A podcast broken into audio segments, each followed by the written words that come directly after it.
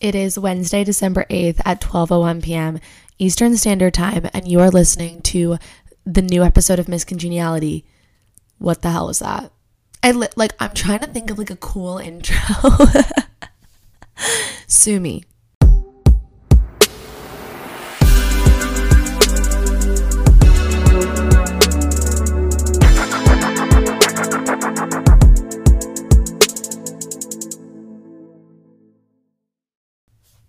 If anyone has an intro recommendation that they would like to pass along, that would just be helpful. But welcome back to another episode of Miss Congeniality. I'm so glad you're here. I'm so glad you're listening. And we have a lot to cover today. So we're just going to get into the shit. Um, first, updates. First, what's been going on? How are you guys? Ask yourself, do a check in. That stuff's all important. I am going to go in my camera roll to figure out what I did in the past week that I could share with you. Let's take a gander. I take so many photos. It's like obnoxious. It is obnoxious, darling. Oh, wait. Did we? No. This, what? Oh my God. I just thought for some reason that we didn't do an episode last week, but we definitely did do one. And that's incredible. And I'm so glad that we did. So I went to Ann Arbor, and that's my alma mater's college town, the University of Michigan, to visit my brother. And it was, we did the thing. Listen, I feel weird in my college town. I feel out of place. I feel uncomfortable. I feel uncertain, but it doesn't mean I feel bad. Like, I don't harbor negative emotion toward anything. I don't think I have any emotion toward it. And today's episode is about post grad life and adjusting. And we're to get into so much, but like, partially, I just think that like college wasn't the best four years of my life. And I'm to get into that too.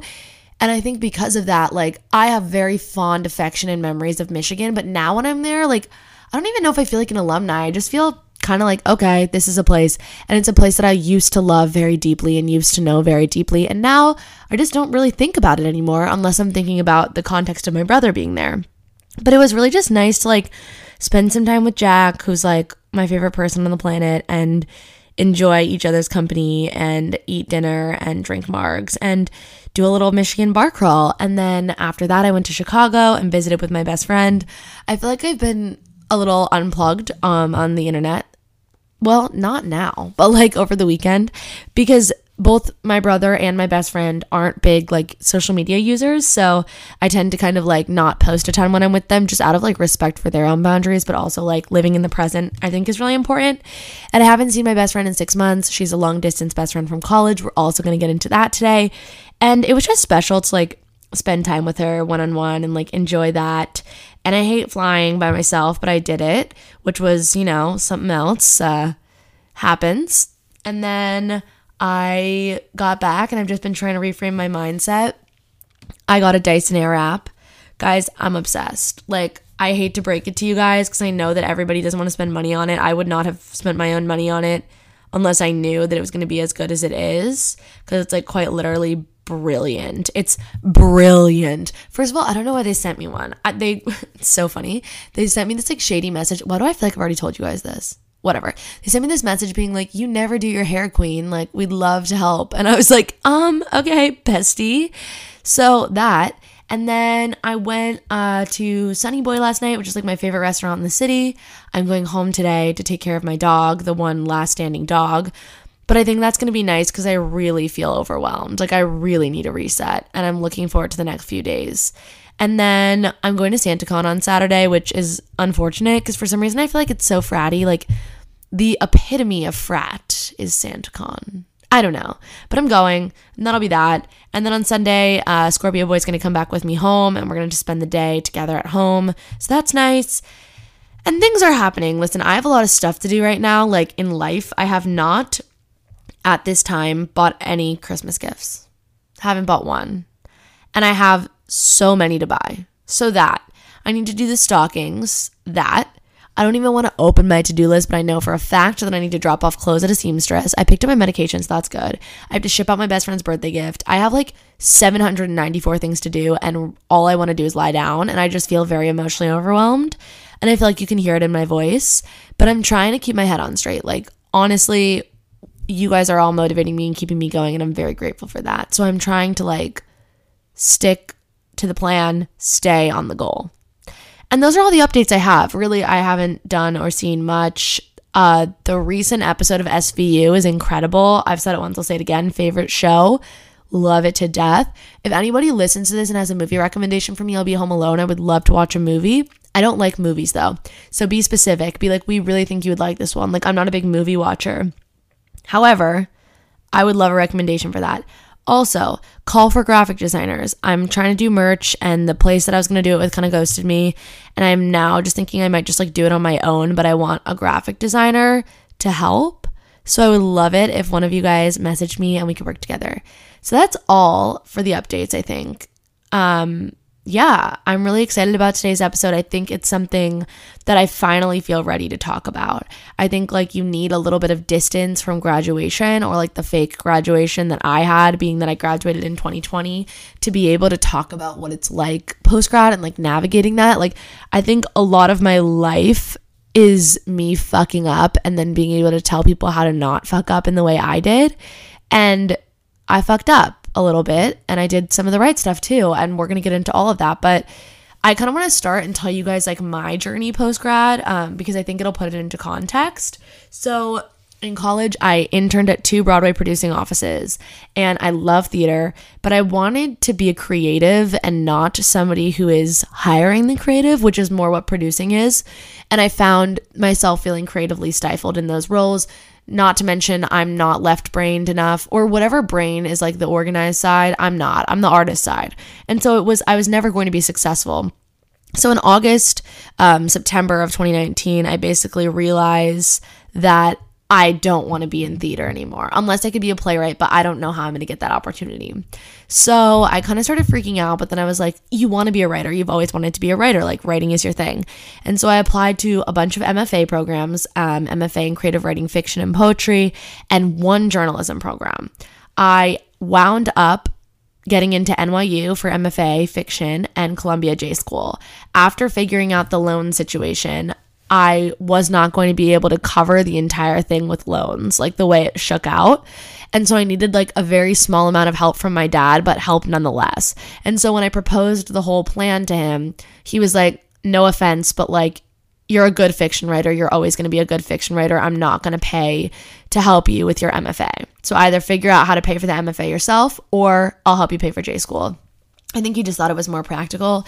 Probably the correct answer, but I do believe that MFAs and journalism school are both maybe a little pointless. And that I think I've talked about in another episode. And if you're interested in why, you could just DM me. But I had an interesting experience, but that's something else. So I get into J school and like, I got into an Ivy League J school. I got into the best J school in the country, right? Like, not to brag, but like I felt like I had never won in my life, and this just felt like a win that you had to take. And I'm not gonna lie, in my gut, something felt a little off. Like I just didn't know if it was right, but I had to do it because number one, it's Columbia J School. Number two, I've no journalism experience at this point other than, you know, scholarly and or like student journalism, which, you know, big newsrooms aren't taking that for any like experience. So I'm like, I don't really know what I want, and I think I have to go and follow this. Now, in hindsight, I'm very grateful I did. I met the greatest people of my life, and I also um, had a tremendous experience learning, but there's a bunch of other shit that goes along with that. But while I was there, I still didn't feel right. Like, I didn't feel right when I was in the theatrical producing space. I didn't feel right when I was at Columbia Journalism School. Like, I just didn't feel like it didn't make my heart sing. And you know what? Not everything is going to make your heart sing, and not everything can, and not everything even should. But I felt very misplaced. And it is okay to get to feel misplaced and to get misplaced and we're going to talk about that, but I'm just saying like looking back on it now, I'm glad I went through it and I'm glad I grew through it, but I felt wrong and I'm glad that things have worked out another direction for me. Again, I just it's so hard because you say you want to be an artist and people are like so you're going to starve or like so your dad's going to support you for the rest of your life and it's like Jesus Christ that's all I heard my entire life right? Like I want to write poetry so bad it like lives in my blood. Like I want to be an author I want to write a column like I I'm creative and like that's my strength. Like I can't do math for shit I literally got a C minus in the easiest math class that they offered at Michigan, stats 150. It's a step below entry level stats. I got a C minus. Like I can't do math. My brain doesn't work that way. I I'm I fucking wish that I was, you know, good enough at producing to be in theatrical administration. I wish that I was like level headed and strong willed enough to, to be a lawyer or something, but I'm not. That's just not who I am. And I can't force a circle into a square. It's never going to work or a square into a circle. Like, just like those people probably envy me for my creative self, I really envy them for everything else. Um, and so, all this to say, like, I just didn't feel creative. Like it was very like news journalism oriented, which is great. It's so good to learn and so good to be stretched and so good to be challenged. But I didn't feel creative. And it's hard because I was like, well, I don't know what the hell to do. Because like I'm not getting a book deal at Penguin Random House tomorrow morning. And I'm not, you know, I have no eyes on my poetry and I, I'm not going to be a playwright like tomorrow. And I think on some level, that's a toxic way of thinking. It's realistically toxic because here's the thing I was being realistic with myself and saying, bitch, you're probably not going to make this dream, this huge ass dream come true today. But I think it was toxic to say it could never happen. And it's interesting because the bricks laid down in a row that ended up building the house that I live in now and those bricks, I think I resented them for a while. But I I graduate from Columbia and um, you know, TikTok stuff is happening and whatever. It's not at the level it is now, but it's happening. And I'm writing my newsletter. I'm also doing my podcast. That stuff feels right. But it's like, okay, everybody wants to have a podcast and everybody wants to freelance write newsletters and everybody wants to post on TikTok and make money from it. Like, you know, and I have to pay my loans now and pay my rent and I get cut off financially and I have to figure out a way to support myself. So I get this job and I've talked about the job on the podcast and leaving the job and I've written a newsletter about it. So if you're interested in all that stuff, I worked at it for five months. You can hear all about it and the kind of trauma that went along with it as well. But I'm in this job and you know what? Like, I hated it, but like a lot of people hate their jobs. Like, come on, I was a journalist. Like, there are people that have to wake up in the morning and go to the NICU and tell parents that their child passed away. Like, no, like my job is not hard. And it still is not hard comparatively to like any other service job or any other job in a hospital or anywhere else. I'm tremendously lucky, but we'll get there. So I'm kind of freaking out and whatever.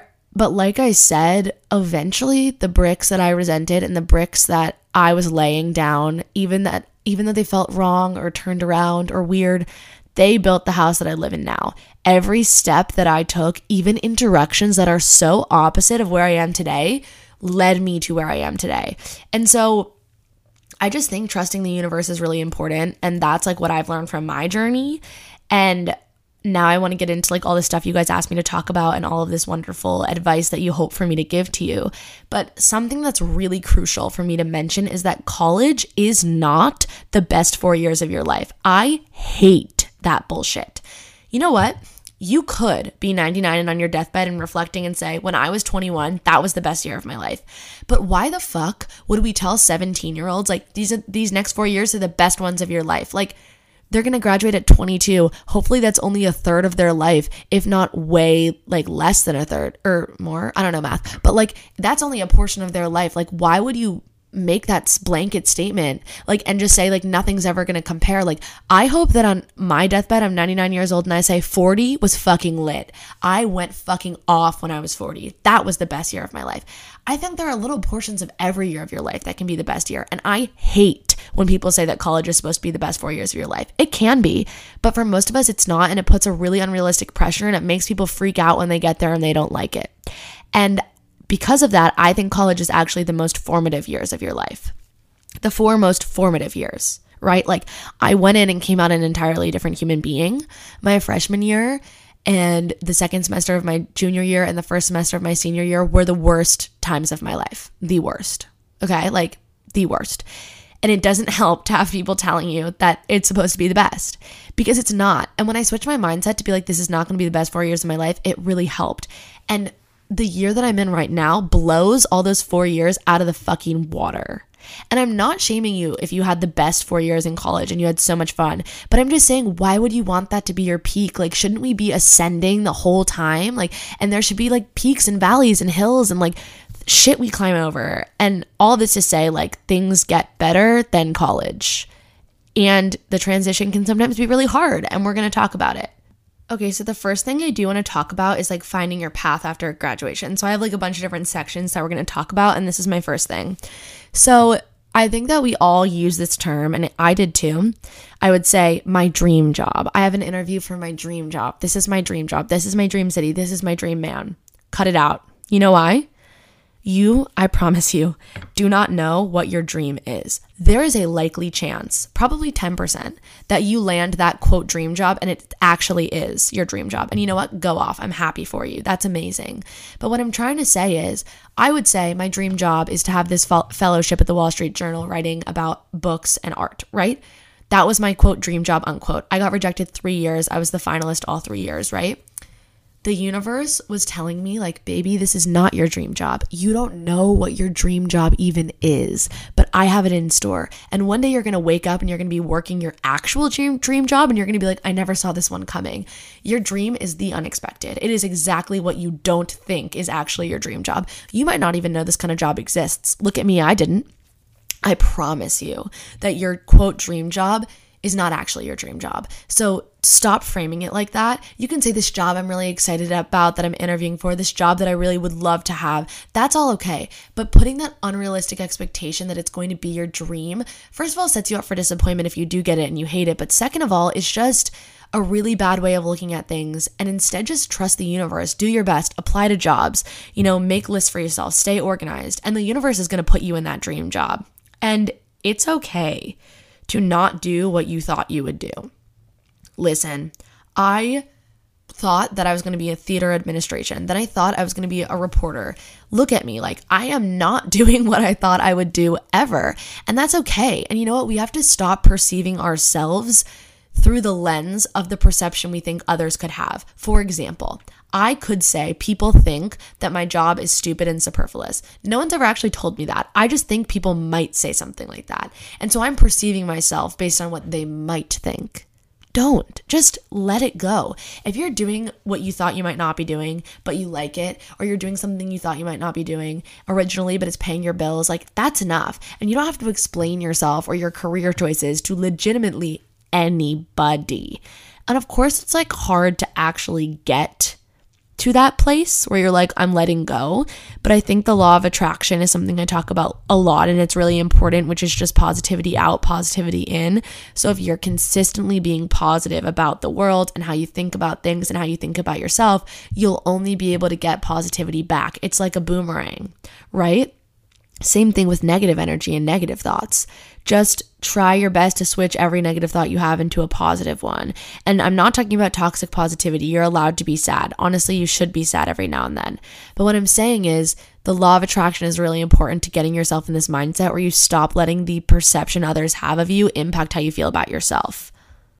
But of course, like the main thing that we're dealing with here is that you are living with a bunch of people or you have a friend group and everybody is going to go in different directions and we're going to talk about physically and maintaining friendships, but I mean more so like career wise, right? Like senior year, I lived with five people and all five of them had a job except for me, right? The whole year, the whole year. Like we get there in September 1st, they have a job, they're all signed, right? I'm looking for jobs. I want to be creative. I want to do all this shit. I'm freaking out.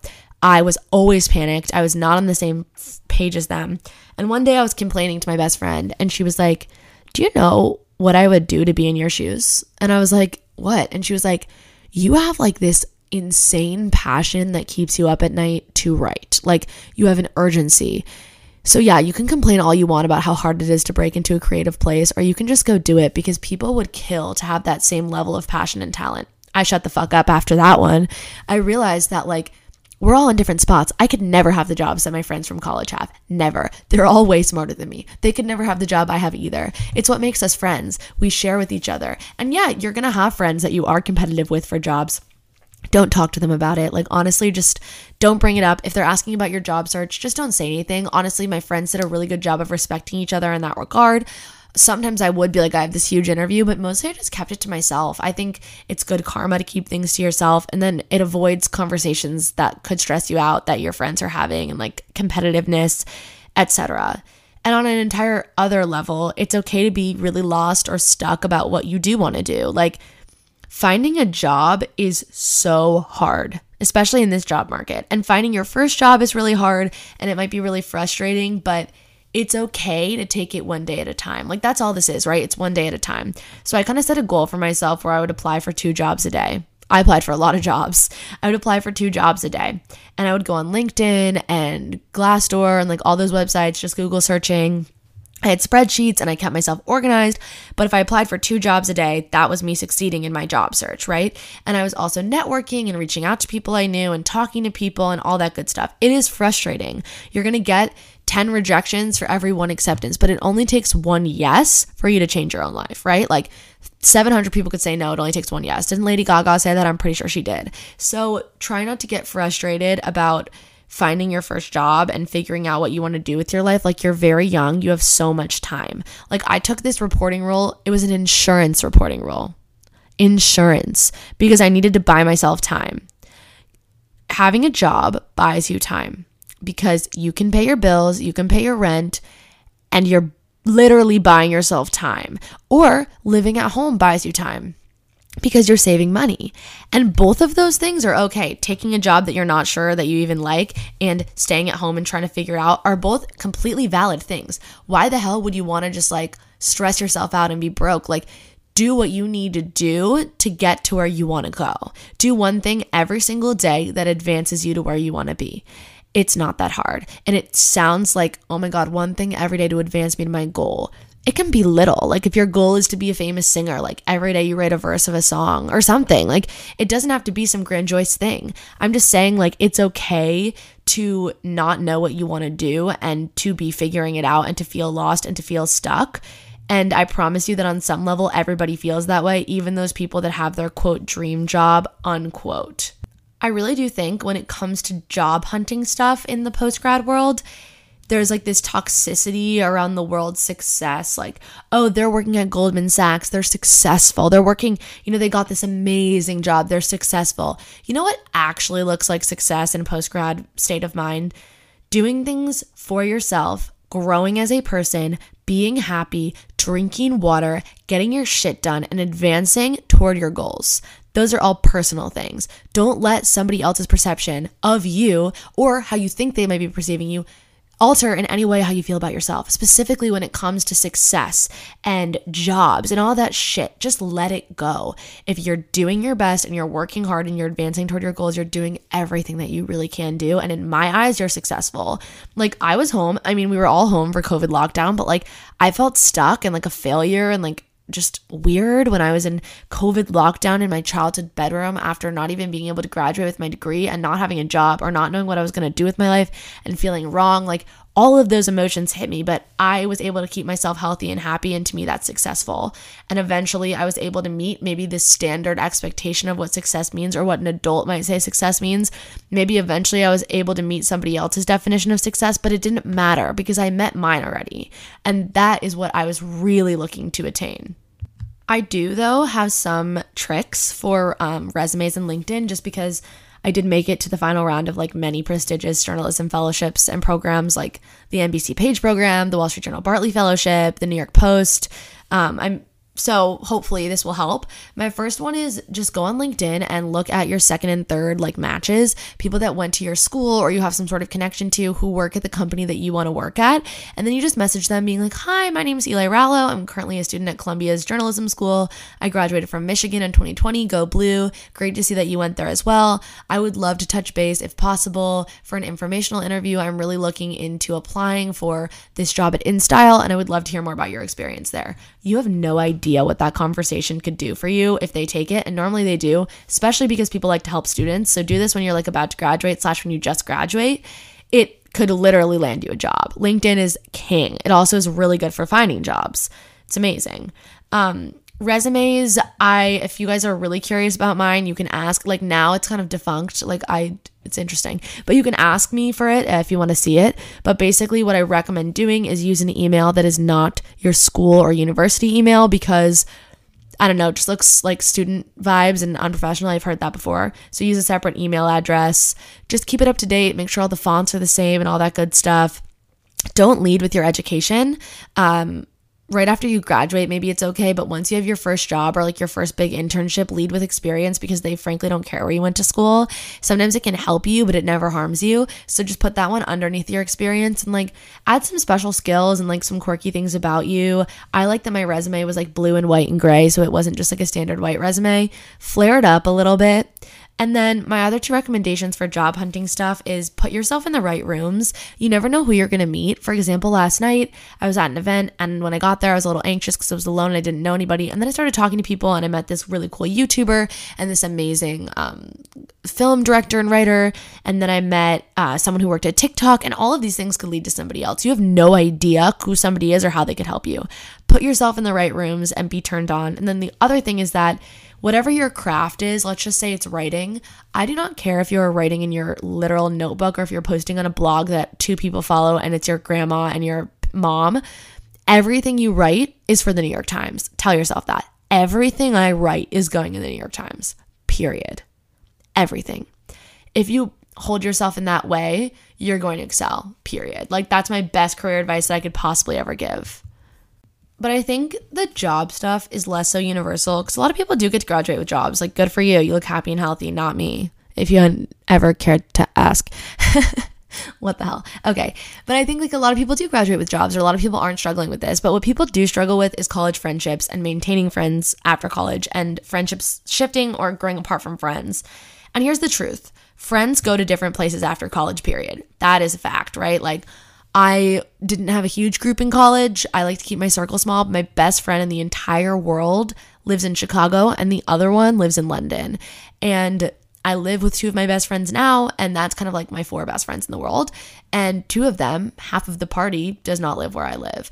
And that has been really different and really interesting and oftentimes really hard. But this is my advice. So, college is like a bubble, it's like fake real life. Like, everything can exist really strong in a bubble because reality is not reality. So, like, there are certain relationships that you could be in that within a bubble, like within a Disney movie bubble, it's perfect. And the first time that you have to step out into the real world within that relationship, it crumbles and falls because it never would have actually been healthy and live or liable in the real world. It was only healthy and liable in the bubble world. Friendships are the same way, and college is the bubble world. And we can't you know, prohibit college from not being the bubble world. It just is. It's like it's like life with training wheels on, right? And so if you're on life with training wheels on and you have a friend on the bike and you're on the bike together and then the training wheels randomly come off and you're meant to learn how to ride the bike without it, the bike might fall over. It actually, in fact, it probably will. And a lot of those people will get too hurt to ever want to be on the bike again. And a lot of those people will help the bike up and get on back on it with you and figure it out.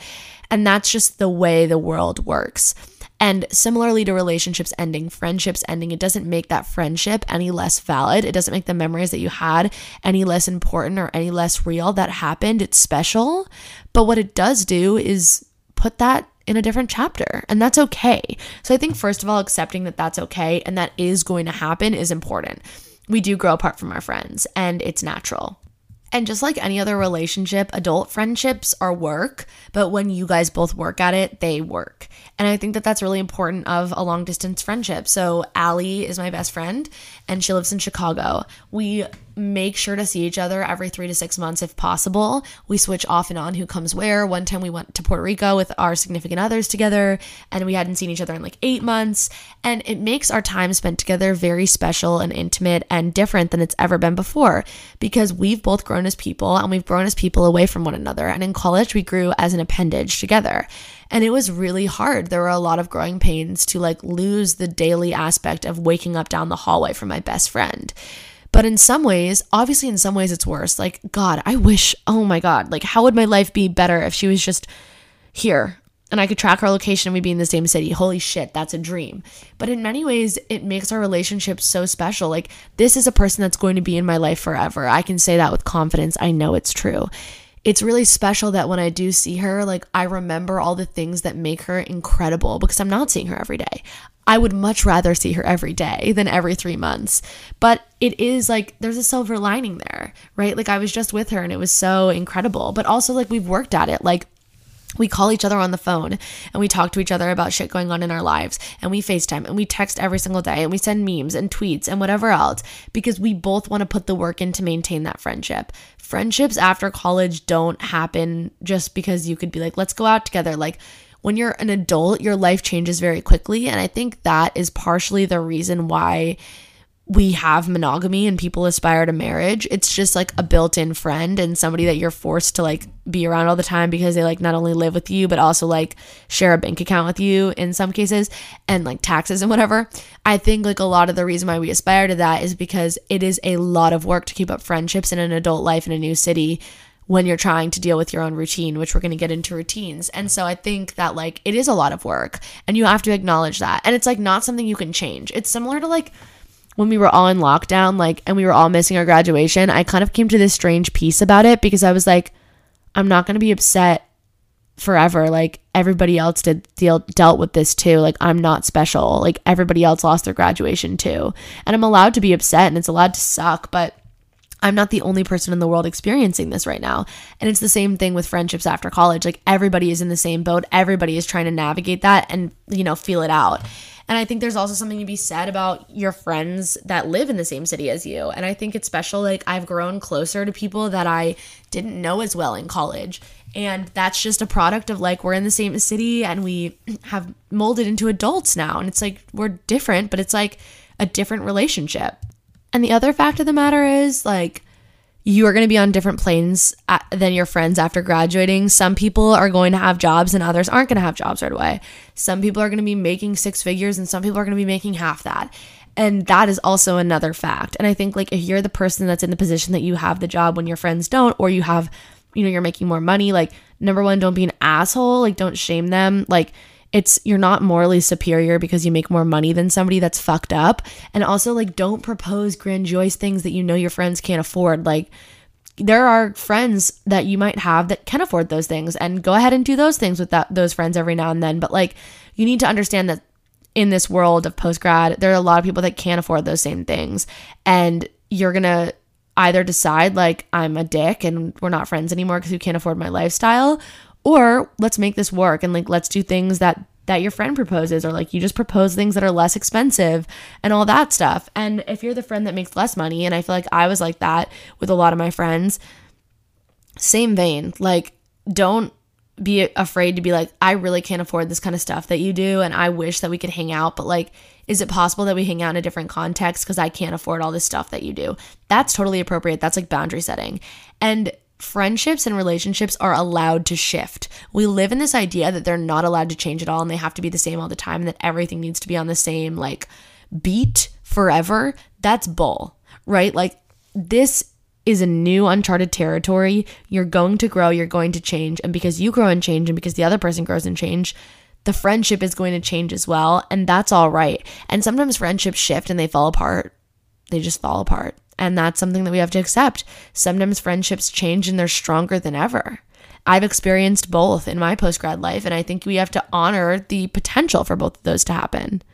And in our adult lives, it is hard to see friends and make plans with them. Like, especially in New York City, I don't know what it is. It is the plague to friendships. Honestly, if you want to see if your friendship stands the test, both of you just move to New York. See how often you see each other. If you don't live together, it's going to be once every four months. I swear to God. And it's honestly like kind of good. Like, okay, I'm very socially introverted, so I like it. But it's, you know, developing your routine is really important and it's hard, right? Like it's hard. You're like, what the fuck? Like, what am I doing right now? Like, I feel like you wake up sometimes and you're like, what the fuck am I doing, right? Finding your footing takes a second. Like, it took me a second. Like, I remember the feelings that I had when I first moved here and like developing a routine when I was in grad school and like developing a routine now, even like still. And it's okay to be burnt out or feel really burnt out by repetition after having variety because college gives you some sort of variety, right? And then you might feel like every day is the same. I get up, I go to the gym, I do this, I do that, and then I go to bed, and it's driving me fucking mad, right? That is very normal, okay? That is like absolutely normal. And maybe at the same time, you're feeling bored, you're feeling lonely, you're like, this is just a circle that keeps going. Is it just gonna keep going until I retire? It could be if you make it that way, but it doesn't have to be. You're in the driver's seat here, okay? This is your life, right? And you are on an unending road for your entire life. There's no destination, it changes all the time. All we're doing in this life is looking for somebody to get in the driver's seat next to us, get in the passenger seat, and say, let's go for a fucking ride Let's go see all the sights. Let's take risks. Let's, when there's a fork in the road, let's go the way that we don't think we should go. You know what I mean? Like, that's the point. But all this to say, you're in the driver's seat. So you're allowed to pick up whoever you want and you're allowed to do whatever you want. So on some level, you have your routine, right? You got to go to your nine to five. You want to go to the gym. You got to meal prep. You got to sleep enough. But there is nothing stopping you from finding a hobby or a spark that makes that routine worth living for you. That makes you feel not burnt out and not like it's repetitive and not bored or not lonely. There are many ways to do it. I'm going to go through a few of them. First of all, find a fixation, even if it's like starting small because you feel like you don't have a lot of energy, a podcast or a daily podcast or a TV show or something that you are very obsessed with, or like a book, an author, so that every day you have this like joy. Like, oh my God, I get to listen to my podcast in the morning. Oh my God, I get to do this. Find a workout class that you're going to splurge on that you're obsessed with, so that you wake up in the morning like, oh my God, I get to go to my workout class. And classes are a way to make friends. Workout classes are bomb for making friends. If you go to like Soul Cycle or Barry's or whatever it is at the same time every week, you're going to start seeing the same people. You're going to start making friends with them. There's literally no better way to make friends. Another thing, if you're like, I'm just, I'm going crazy right now, I need to do something, get a one day a week side hustle, tutor, or work at a coffee shop or bartend friends, employees, fellow people, seeing people, things happening, writing inspiration. Like stuff happens around you when you make stuff happen around you. So if you're freaking out because you feel bored and lonely, it is up to you to get in the driver's seat and find that footing. I love meetup.com. They have tons of clubs. You can join a book club, you can join a writer's group, you can join a runner's group. There's a club for everything in your city. Go to meetup.com.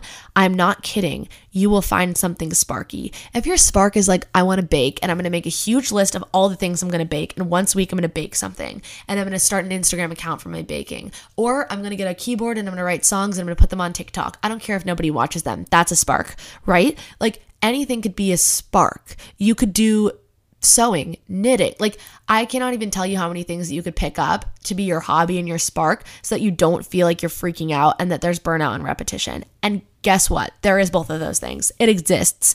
Sometimes it felt like it existed for me, but I think I've I've done a really good job at spicing my days up. I keep myself on my toes because I know I have to, and it's fucking hard, right? Like therapy has helped me, my support system has helped me, books have helped me. So many things have inspired me to, you know, want to avoid that, but it's hard. And you have to be willing to get in the driver's seat and just do it for yourself.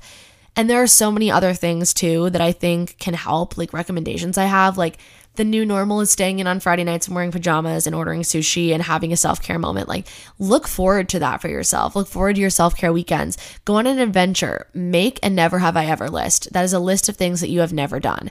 Now, my list, I'm going to read you some of the stuff. Like, it was literally like, never have I ever had a lychee martini, rode a boat in Central Park, seen the ballet, had all you can eat sushi, done that gondola in the city, rock climbing, uh, gone to a dog shelter, had Indian food in New York City. I've had it in Ann Arbor, but I've never had it in the city. Like these things, like bake gluten free bread, go to a wine tasting, try Arby's. Like those are little things that I have never done. What the hell? Like, do you know how I spice up my life? I literally take one thing off the list and I do it. Try Arby's. Fuck it. I'm go. I'm in. Go to a comedy show in New York. I'm in. You know, like go to drag brunch. Like there make a list of things you've never done before. You will surprise yourself and you will find a spark. So those are my recommendations. Um, but obviously it's hard to adjust to a new place. Like it's an adjustment. It's like the adjustment that you had when you got to college without the comfort that college brings and the handholding. Um, but it's exciting. And I think nerves are good. Nerves mean that you care. But you have to reframe your anxieties to energy because if you can do that, you can channel the energy into progress and that will become exciting to you.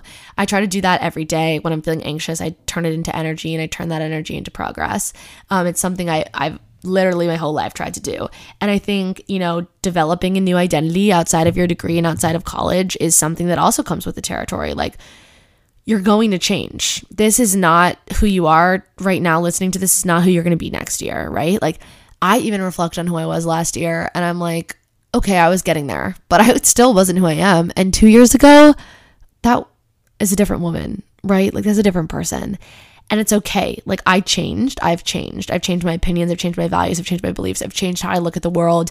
And a lot of it was adjusting to New York and adjusting to this place even though I've been here a billion times and I've lived here before, it's like adjusting to this place in the point of my life that I am in now.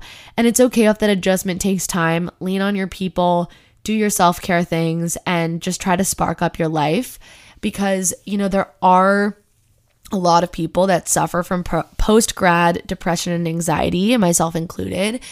And if you feel like you might be prone to that, anticipate it and find a way that you could subvert some of it. Now, I always say this, but you cannot cure mental illness. It does not exist. We learn how to function with it. And in spite of it, we learn how to, you know, deal with it. We learn how to deal with our anxiety and depression. We do not cure it. If you're looking at it trying to cure it, you're going to fail. Instead, look at it as how can I manage this? Is it going to be medication? Is it going to be therapy?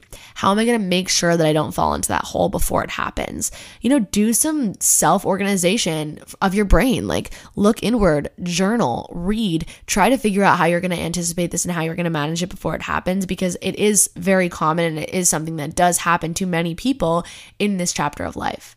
But here's something to remember people fake it so that you wouldn't know. And on social media, it looks different, but everybody is in the same shoes, right? Like everybody who's graduating college and moving on to their next step is in the same shoes. They don't know what the fuck is going on. People lie on social media a lot surround yourself with people that don't want to lie and lie on social media if you want to. Like, I'm not going to tell you what to do. I tried to be authentic, but at the same time, what really is authenticity on the internet these days? It's hard, you know, and that's a different conversation. But remember that people are in the same shoes as you are. I'm an introverted person. You know, I don't want or like to fill my life up with people. There are people that I have filled up my life with who are very special to me, and those are my people, and that's my person, and that's my shit. You know what I mean? But I don't go after filling up my life with more people. But if you're someone like that, then do it. Join Bumble BFF, like join clubs, meetup.com, like all that good stuff. Like just remember that people are in your same shoes. And at the end of the day, like most people are good people and they want to empathize with you. They want you to find a community because they want to find a community too. Like everybody wants community, everybody wants to belong. And there are many ways that you can do it. Be friendly, say hi to strangers. If you like someone's outfit, compliment it. If you meet somebody in the elevator, talk to them, strike up a conversation. Like, let their dog be the intro, or their boots, or literally anything, the bag they're carrying. Have your friends introduce you to their friends. Like, you know, it's a chain reaction friendship. And your best friend in the whole entire world could end up being somebody that you meet from somebody else that was your friend you don't know what's going to happen. So just put your best foot forward and remember that everybody is in the same place it's obviously a weird time because you're like, feel like you're still a child, but you're not a child anymore. Like all of a sudden there's budgeting and, and money comes into the mix and socializing is different and your relationship to your body changes. And like a lot of shit changes when you're getting older and you're in this, you know, phase. But I think once you're comfortable, you're comfortable. And maybe not for long. Like shit is going to change again. But what I'm saying is like it's like when you're in an airplane and you're taking off, like post grad is taking off and all that turbulence and that weird feeling that you get in the pit of your stomach while you're like on the plane while there's turbulence. And then all of a sudden, the like pilot turns off the fasten seatbelt sign and it's smooth sailing. And maybe there'll be turbulence again, like 20 minutes later, but you're to have 20 minutes of smooth sailing. So you need to just like get to that smooth sailing part and you will get there, but don't rush it. Like the adjustment period is really important. But a lot of you did ask me about money and budgeting and you know i think i'm not the best person to go to for financial advice not because i don't know anything about it just because it's not something that i talk about so often. Um, i i am very transparent about how much i pay for my rent at my gym membership if you're curious. I just recommend keeping a budget tracker and a spreadsheet. That's what i do. It's very simple. I put aside money every month and it feels adult and weird but you gotta do what you gotta do. And then i think socializing is an expensive thing because everybody just wants to go out to eat and drink in their 20s in big cities. But remember that you're not obligated to go do or, you know, eat or drink anything. And you could also recommend cooking at home. My roommates and I cook at home at least once a week. We host dinner parties. It's really nice, potluck style. People bring things, we watch TV, listen to music, dance in our living room. It's really fun. And I think it's weird because, I mean, I don't know how you guys feel, but personally, I'm over my party girl phase, but you could still be in your party girl phase in your 20s. Like that's pop off if you are. I just I was in it for a really long time in college, like in it. And I think last year I was in it too. And now I'm just like very comfortable like air drying my hair and wearing out a turtleneck and like going to bed at 11. That's kind of my shit. Um, I think that's the way I've matured and grown, but it, it's not immature to want to party. Like, do what you want to do, do what you can afford, don't go into debt, take care of yourself but have fun. And I think partially my view on dating post grad is different because of that mature awakening that I had about like not wanting to be a party girl anymore. But what I have noticed in general, and again, everything I say does not apply to everyone, so just keep that in mind. But I think, you know, there's this hookup culture in college that does transition to the real world. Like there's definitely hookup culture in your 20s in the real world, in your 30s and your 40s. Like there's hookup culture always, but the hookup culture is different because again, college is a fake bubble. And so your like sneaky link or hookup in college and that actually happening in real life are very different because your obligations and your priorities are vastly different in the real world. And I think a lot of people don't want to fill up their life with people that they don't find worth it. Now, I'm not saying that you are not worth it to your college hookup or that they're not worth it to you, but what I am saying is that when you're in the real world and you're trying to prioritize and you're trying to figure shit out and budget and be an adult and adjust to a new routine, you might not have time for the person that was kind of just like like the sneaky link that you did before. Maybe occasionally, and maybe you do, and that's amazing. Like maybe you're living out your Murray Hill dream and you have your sneaky link that you go to all the time and pop off if that's you. And you can always have someone to hook up with at the end of the night. But I really think that the hookup culture transition does change and like there's less of like, oh, I'm hooking up with this guy. There definitely is casual sex, but it's not like college level of sneaky link. It's more like I went home with this guy from the bar. We're going to get a drink. Like people just handle things more maturely and I think it's way better. Um, and they, I oftentimes think hookups care about you a little bit more, which could be confusing because they do view you as sex, but they view you as sex that they have respect for. but I think that the F me sweater thing, which is I've explained on my Instagram, which is basically just like the type of sweater that gets someone to fall in love with you. Like I used to go out on a date in like the tightest shirt possible. And like you're allowed to do that. Like go off. Like but I did it for the man. Like I would wear like this tight shirt that like my boobs were pressed like together and like I would straighten my hair and fry my hair. And like if you want to do this and this is what makes you feel good, that's amazing. I'm not shaming it. I'm just saying I was doing all these things so that I would be viewed by this man that was taking me on a date. And eventually I just threw it away. And I was like, well, what if I just wore a sweater? Like, this man wants to undress me so much more. He sees my real personality. The F me sweater absolutely works. It is like mature and like sexy and sophisticated and smart. And I'm absolutely obsessed with it. And I think it can really skyrocket a relationship. If you're curious, I wrote about it on Instagram on November 21st. It is pinned to my profile. So you can see it there. Um, but I also understand that many people live at home after they graduate college and they're trying to navigate hookups and dating when you live at home. Now, my biggest recommendation is like just telling your parents, like, I'm an adult, so I'm going to date or I'm going to do what I want to do. And like, you guys have to be chill with that. But something else, if you're trying to hook up with somebody and it wouldn't be chill for you to like bring a sneaky link over to your house that you grew up in, like maybe they don't live at home or like car stuff. I don't really know exactly like how to navigate the hookup culture when you live at home. Like I did hook up with some people from home when I was living at home, but either they had an apartment in the area or like we went to the beach or the car or like when both of our families weren't home, they would come over. Stuff like that. Like you kind of just have to sneak around when it's like just sex, but dating like you can date. Like you just have to tell your parents, like, be mature. I'm literally 24. Like, relax. You know what I mean? I think like it's only awkward if you make it awkward and just sit your parents down and tell them that you're gonna do this because you're an adult. And like until you get your footing, you're still gonna live your life, even though you're living your life under their roof. But honestly, overall, something I'm grateful I did is not get into a relationship right away when I graduated college because I think I really needed to date myself because you go through different changes. Like in the beginning of college and in high school and like in when you turn 25 like there are different phases. And i think when you enter a new phase of life you should date yourself for a little while if you're single. Like obviously if you're in a committed relationship you guys have agreed to like go through those changes together. And that's really special but that's different. What i'm saying is that i was single and i think i needed to date myself for a second and kind of like feel out who the hell i am for a moment. And that i think was really important into like skyrocketing me to who I am now. All of this to say, like, understood if you want a boyfriend so bad, like, go off, go get it. But I think it is important to date yourself for a little bit because there are going to be a lot of changes. Like, I'm not going to sugarcoat it. There are a lot of changes. I think that's everything I have to say about this. However, someone did ask me to do this, and I think it's really fun. Cities for post grad based on your hot girl type. Now, I truly and honestly believe that New York is an ironic hot girl She's peak ironic hot girl. If you're an ironic hot girl, I highly recommend New York City. Obviously, LA is an elusive hot girl. Dude, I've never even been to LA. I don't know if I would do so well there.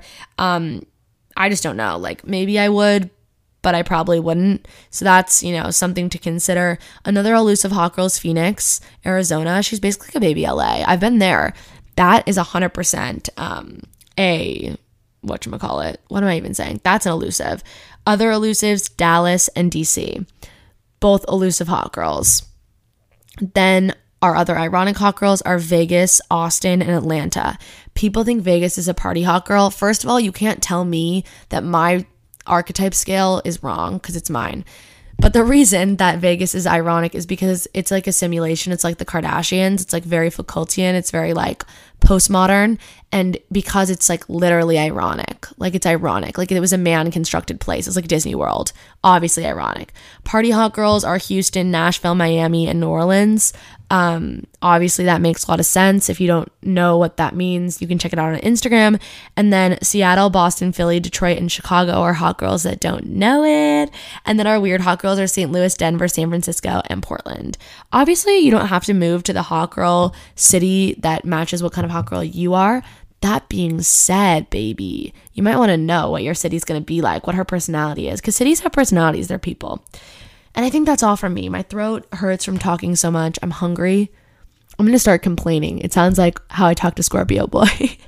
but I hope you guys had a wonderful week. I hope you have a wonderful upcoming plans for the weekend. Stay safe, drink water, honor your life, be your best self, give kindness to those around you, enjoy your Buy Your Coffee Friday and your Chipotle Sunday. And I will see you next week. My DMs are always open if you need anything. And I love you very much. Mwah. See you guys next time.